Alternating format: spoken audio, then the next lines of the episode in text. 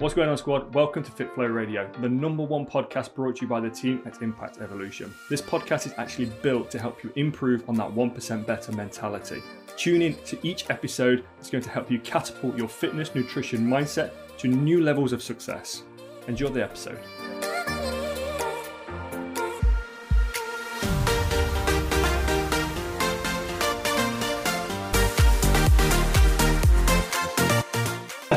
Welcome to another episode on FitFlow Radio, brought to you by the coaches of Impact Evolution, of Impact Evolution, and the coaches this week.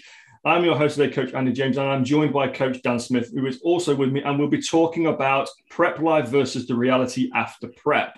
Now, we're going to be talking specifically around about Dan's prep, just simply because we know that we know what Dan went through. A lot of you saw this. If you've been following the journey along, you kind of experienced what Dan was going through at different phases and the outcome of what a 20, 29 weeks of dieting and what that really looks like. Mm. And then being on the other side of this, reality is like now, after this, day to day. And really, what we're sort of seeing happen, we're seeing this happen on a regular basis, and we're having these conversations, but we want to bring this information to you. So, first of all, Dan Smith. How are you doing, guys? Yeah, so um, first time competing. Um, just wanted to, like Andy said, did a little bit uh, on YouTube and just open, honest thoughts. You've probably seen a few posts and that as I've gone through Instagram as well, um, because I think a lot of people potentially aren't as open and honest with the effects on sort of social life, relationship with food, anything and everything that got me to i'm not even going to say super shredded because i think i probably could have got a little bit leaner um, but in fairly good shape should we say. Um, so yeah it was uh, like 29 in the end 30 weeks to the last show. Um, i was potentially looking to extend that and, and carry on and still be the competition still this weekend coming up. And um, obviously, I just pulled the plug because I wasn't competitive, and that was one decision that I'm sure we'll probably talk about as well. Um, but yeah, that's uh, in a summary what happened. So what we're going to do then is we're going to sort of cycle back to the beginning phases of.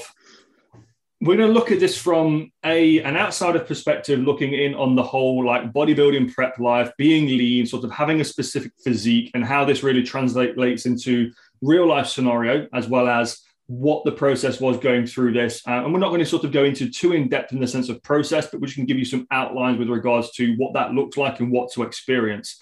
So just just kind of give me a bit of information to begin with at the very very start. What made you decide to go right? Okay, I'm gonna I'm gonna really sort of dial in and go through this whole very very committed dieting process over a long period of time. What was the trail of thought that led you up to that? If I'm honest, it was probably ignorance. Ignorance is bliss. Uh, too um, too uh, naive, naive to start and too stubborn to quit. Um, but I, I, started mainly because I've always been an athlete. I've always had a competition. I've always sort of had a sport or something that I've wanted to work towards. Um, that was always American football for me. Had three knee operations, um, and then also sciatica. American football was no longer um, no longer the right sort of sport for me, unfortunately. So I'm too competitive. I knew I wanted to try something. I'd seen people do this, and I love training. Um, always mentioned it. If you've known me for a while, I've sort of touched on that I'd like to do it and that I wouldn't mind trying it. So thought I'd give it a go. Uh, put your money where your mouth is. We can walk the walk, but as a coach, I want to talk the talk and walk the walk both simultaneously. So that was it, really. Like I say, it was definitely um, be naive when you start, and uh, yeah, um, just just head down and go. Really, too ignorant to to quit. So we're looking at really like replacing something that you've done in the past with maybe a focus to keep pushing you forwards in something that you wanted to achieve. But there was also obviously that element of lifestyle for yourself being a competitive kind of person. You want to try and replace something that you couldn't do anymore.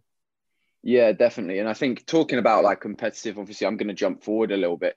Um, um, but after when I had competed, and unfortunately, I didn't do very well, um, and I had a lot of people say like, "Oh, sorry to hear that. Like, um, you, you didn't win or you didn't come top top five or whatever. Um, well, I did come top five in one, but that's because there was only four people. Positive silver lining. yeah. Um, but sort of they said uh, like, oh, sorry about that, and I think that's what you said. Competitive. I was also it's competitive with yourself in the fact that it is a huge, huge journey, and it's I compare it to if someone competes in a marathon, runs a marathon, you don't ask them if you if they won because the chances are they probably didn't. You congratulate them on crossing that finish line. Mm. And I think um, that wasn't something I was expecting. Obviously, I went in with the intention to win. I mean, who doesn't? Every competitor goes, and I'm not going to be that guy that bullshits and be like, oh, it's a great experience. I just wanted to get there. Obviously, I wanted to win. But I didn't. I'm happy I crossed the line and got myself through there. As um, you'll see a lot of people, lots of competitors sort of pull out within the last like four, five, two, three weeks um, prior to to the competition because that's when the the tough gets going.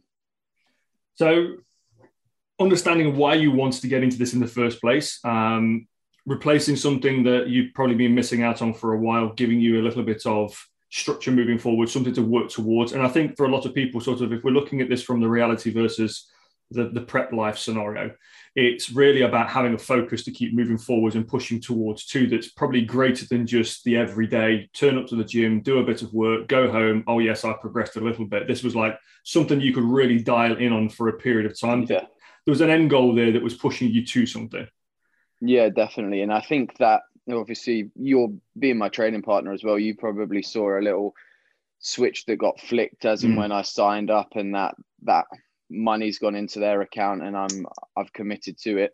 Um, my my training intensity got loads loads better and my execution I, well i like to think maybe you've been there and you were like no you still still wasn't ideal dan but I like to think that it was like a lot better, um, and it would allowed me to train a lot harder and um, gave me that motivation that I'd potentially just been cruising a little bit, um, which I think definitely helped um, having that set goal and set timeline as well.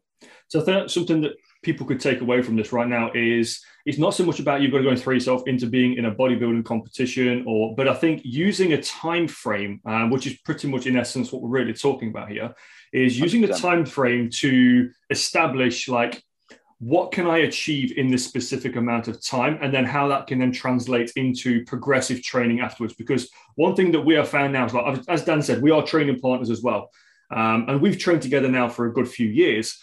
And one thing that I have noticed since going through prep and watching you and supporting you going through prep and then coming out of the other side of this is that training intensity now is it, there's definitely an element of I could have done more in the past, and you've brought that forwards into how you go about execute everything that you do as you move forwards. And that in itself, for me, is like seeing how you've progressed doing that.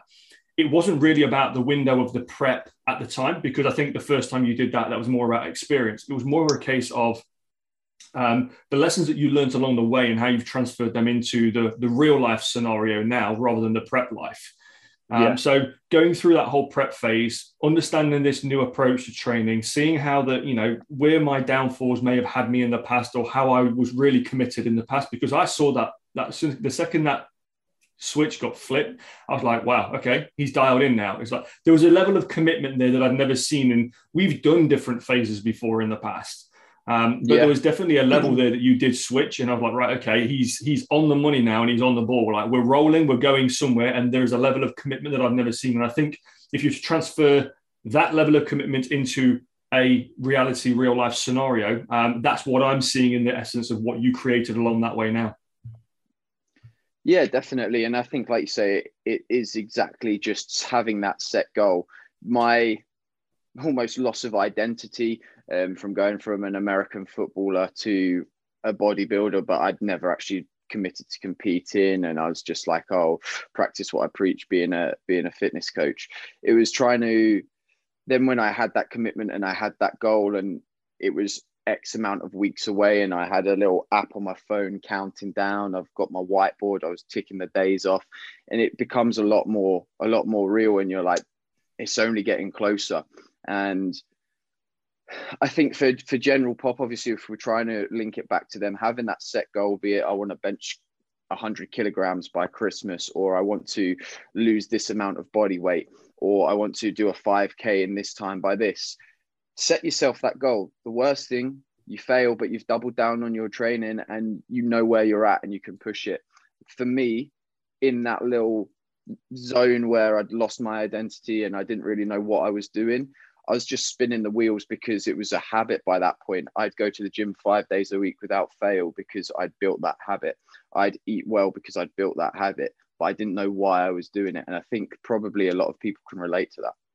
Yeah, I mean, one of the things I really want to push back on there is the whole um, setting the goal and having it visually set up in front of you. Like you created all of these little markers around you that surrounded you for success to keep moving forward. So you were installing in like repetitively you were installing beliefs day in day out around right there's there's a time frame here there's this a goal that i need to achieve and they were everywhere around you they were surrounding you at all times. Having those small markers around you like first of all deciding to do something in a time frame where you're going to fully apply yourself to be able to achieve something that was the first level of commitment. Transferable into re- sort of the real world scenario is going through a full 12 week transformation program or going through a six month transformation program whatever that time frame is for you is that's, that's the one that you decide on. But yeah. to do that give your all in the process because the, the, the small things that were already being you know as part of dan's process where he was already training very well he was already eating very well. These were these are just parts of his habits that he's created day in day out the things that were added on top of this were the reality and what you start surrounding yourself with and how you start to then incorporate that into your day to day and that becomes a reality. So having these small goals set around on you know on dry erase boards on your phone on your computer screen um, reminders apps counting down these are all things that help you move forwards in progression because as you're seeing this you know that I've got to start paying attention more and more and more the closer I get to this goal. But it's what the goal simplifies at the end of this for you. It's like what it's significant to. That's the thing that's going to help you really produce the outcome of the long term goal. So, the next phase that I want to ask really about is, and this is one that I think most people are going to get the, the majority of information and sort of value out of, is the 29 week, 30 week dieting process. Yeah. Um, this is the bit that I think everybody, if so, guys, if any, if nobody's gone and seen Dan's profile, jump onto at Mr. Vanity Smith on Instagram and check out the process that he went through through the dieting phase. It's fully documented on YouTube as well. You can find him on there. It's linked in his bio, etc. So you can find all the details on Dan's page at Mr. Vanity Smith. Now, going through the 29, 30 week dieting process at the beginning phases of this, I think I think most people think that ha- there has to be such a drastic shift in what they do on week one, yeah, um, to get to the goal at say week thirty, which was the time frame that you went through. But the reality yeah. was that there was probably not the there wasn't much that probably changed very early on, was there? No, the, the main thing was um, collecting the data. Mm-hmm. Um, I started. I never really used to care what my body weight was because when I'm playing American football, it doesn't matter how much I weigh. It matters on my performance. Where we needed to use my body weight as a bit of a, a, gauge because we needed to make sure that was in a downward trend. So the first thing was just getting data, rigorously tracking how much food, where my macros are, timing of food, um, hydration, sleep as well um, became a big thing that I'd never really had. Like I wouldn't say I'd had bad sleep hygiene, but I wouldn't say it was very good. My like, you see, I'm probably sipping a monster now. I used to be drinking these, yeah, drinking these throughout my masters, like 9, 10 p.m. at night, and then clocking off to bed. Um, so I think that was one thing as well. The the main probably first month was just getting into a routine and not really changing everything, but just documenting everything so we could see um, where we were going.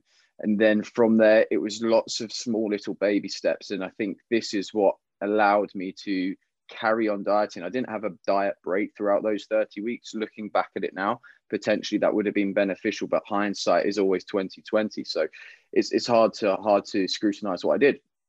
Um, but yeah, so it was lots of small little little breaks. I think one thing probably people would be shocked to see is that I didn't actually have any cardio added throughout my 30 week prep. Um, it was all just about calories um, not consuming as much, restricting that, restricting that, um, because I already have quite an active day job when I when I was PTing and on the gym floor a lot, and I was walking probably fifteen to twenty thousand steps every day. So like the expenditure was already very high, and I think that's everyone says like move more eat less. You don't need to do both of them simultaneously because that's just going to suddenly make the balance um, unmaintainable. And again 30 weeks is a hell of a long time. If you go in at gas mark 10 you're not going to be maintaining that. That's exactly the bit that I was looking forward to you touching on was that going in at gas Mark 10 is because if you go all out in week one, week two, um, you're effectively just going to create a burnout scenario where you can't maintain that going forward and it doesn't become sustainable. Now, granted, what you produced at the end of the prep wasn't sustainable long term, and it definitely wasn't going to be sustainable in the sense of you sort of reversing out of it and then gaining what you know you need to or want to be able to gain. Uh, yeah. But seeing you go from week one and deciding to go through that process and then moving into right well where do i go from here? What steps do i take? Um, every single week it was literally one step. There was no big jump. There was no big leap. It was like assess one thing in the process and get better at that one thing and i think that's another thing that people can take from a prep life scenario and sort of transfer into real life scenario is using that whole one step is is going to be more beneficial for you moving forwards long term than what it is short term to say right okay if i just throw everything at the wall and I'll see what sticks. It's like you've got no tools left to be able to work with. But if you get very, very focused and throw something, one thing very hard at the wall and it does stick, it's like, right, okay, I know what works and I know how I'm moving forwards now. So we can we can now mark this one down as a fundamental that we need to keep moving forwards with. Like you said, the sleep hygiene there was a big one for you because never really classed it as poor sleep, but the importance of sleep. I saw the importance of your sleep the deeper and deeper you got into your prep. And we were having yeah. regular conversations around like just simple day to day habits that most people do take for granted, like is hydration up, is sleep quality there, you know, um, and then obviously the after effects of the stresses because you're creating more stress on your body. Every time you're dieting, every time you're training, and you're going through a process, you're increasing the stress on the body, but then managing the stresses around this as well is that you were practicing different things to you know what i'm used to seeing you doing to be able for you to be able to produce this result. So what was it that you found towards the end of prep that you found that sort of stuck now? It's like right okay this is now what keeps me in a better progressive state. I think probably one of the things to think about as well is, is training um, we've not touched on that yet but mm. throughout that what um, 30 week period we changed our rotation once so yes. we basically ran ran two two programs, 16 weeks long, changed, and we didn't change the whole thing. I think we took back squat out and put hack squat in. Yep. We took deadlift and put like a RDL in instead. Like we didn't change. Like half, half of the movements, probably 75% of those movements stuck from the whole 30 week period. And again, that's the being able to progress it, being able to monitor it. If I'm changing exercise weekly or every other week, you don't know if you're progressing, regressing. People, I think, in this day and age, see too much on Instagram with their latest do this and you'll get shredded in two days, or do this and you'll get arms in whatever. Stick to the basics, and that goes with the nutrition, the minimal ch- changes, the the um, minimum dose, and it's the exact same with the training. That we didn't tweak a, a thing really um, other than at like the halfway point when my lower back started to, to play up a little bit, give me a little tickle, should we say. Um, we changed a couple of things just to take the stress out of that. Um, and I think that's something that I'm going to continue with this is just get really strong and really efficient in a select few movements. Um, and then with nutrition, I've always been fairly clinical um, and the exact same I'm going to carry on with. Um, sleep my sleep game I've brought over um, and and definitely improved that sort of pre and post um, comp. That's that's something that's staying and sort of not necessarily daily cardio, but getting out and getting those steps early morning and and just getting the the classic tick those boxes daily, get them done early on. Um, it's so easy to just stay stay in bed and say I'll do that later, but sometimes later never comes. So AK aims to getting it done. That's it. Um, so, just two things before we wrap up on this podcast for you is the one thing that you touched on there about training intensity and training frequency is staying in a program. Now, just to clarify, we did stay in a pretty much 97% same exercise, same movement patterns for majority of that period of time, but there was still an element of progressive overload in there. We were tracking yeah, week by week um, the data coming back on this, so we were looking to progressively overload. So there's the stimulus that we're looking for over that. So it wasn't a case of I'm not developing, I need to swap X, X Y, Z exercise for ABC exercise. Um, we were yeah. just looking at how we were getting better and how we were effectively lifting load because as we were moving forward, it becomes about damage limitation and staying continuous with it rather than putting yourself at risk. So hence why squat was taken out, deadlift was taken out, replaced with more um, isolated movements, think movements that were, that were, under control that could still generate a very high level of stress and that removed a lot of risk.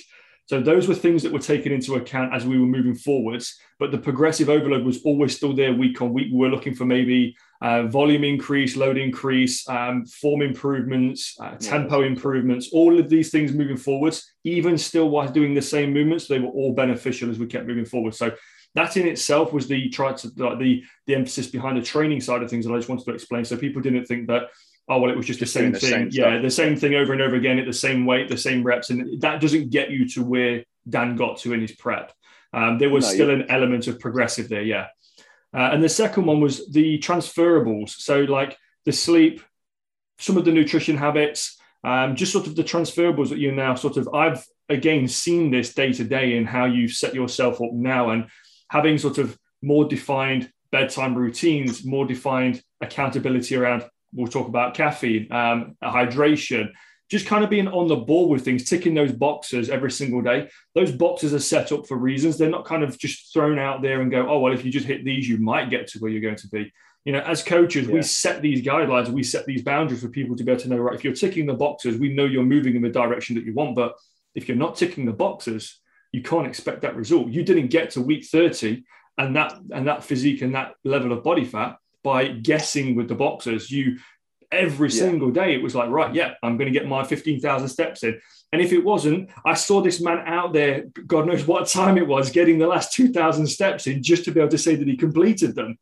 Like that's what yeah. you call being accountable to the goal.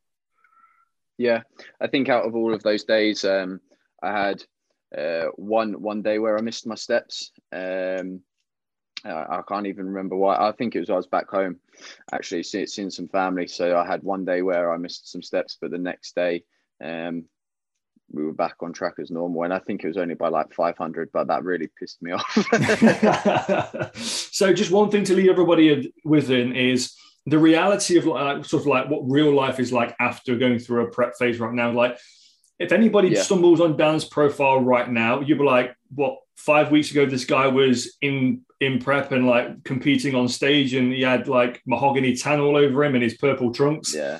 And then five weeks later, it's like, you know, this dude's looking quite thick again now. He's, he looks like he's massed out a bit. Um, just literally just give a little snippet of like the reality coming from where you were to where you are now, because the expectation, I think, is what people get lost in and what to expect yeah. moving forwards. I think one, it was, it was, um, I, would sort of built up a probably a bit of a bad relationship with food, and I think any bodybuilder that gets takes your body fat to single single digit percentages probably will get a little bit of that.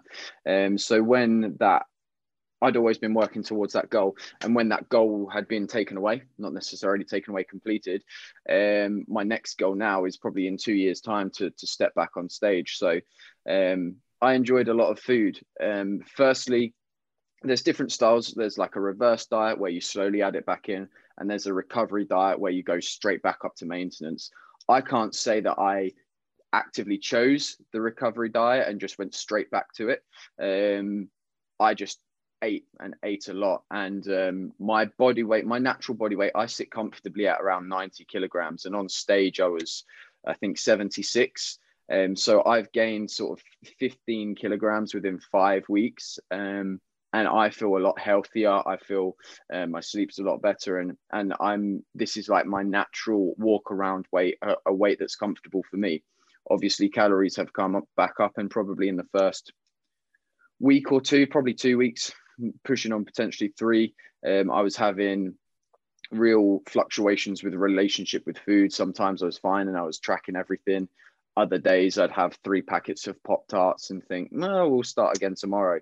Um, and I think the main thing is I didn't demonize that too much. I didn't run myself through the mill too much or or punish myself and then try and under consume the next day um, because I knew it would just be worse and we'd get into that cycle. So I accepted that I'd reached my goal um, and I could have if there was other other shows that I did want to compete in, probably maintained this for a little longer.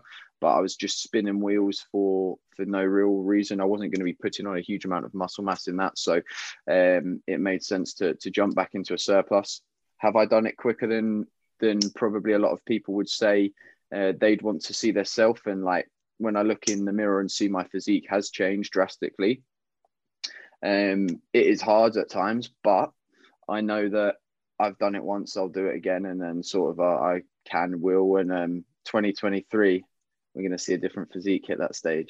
We most certainly are. So, just to leave you with this last thought, then, guys, is what Dan said there about the ebbs and flows of going through dieting. Um, I think a lot of people get a bit caught up in what it's like to diet day by day rather than long term and look at the bigger picture. And that one day where food might not be on track, it's not something like he said, acceptance is a big part of this. Not trying to double back and create more damage by removing more calories, doing more cardio, um, just to try and offset one blip.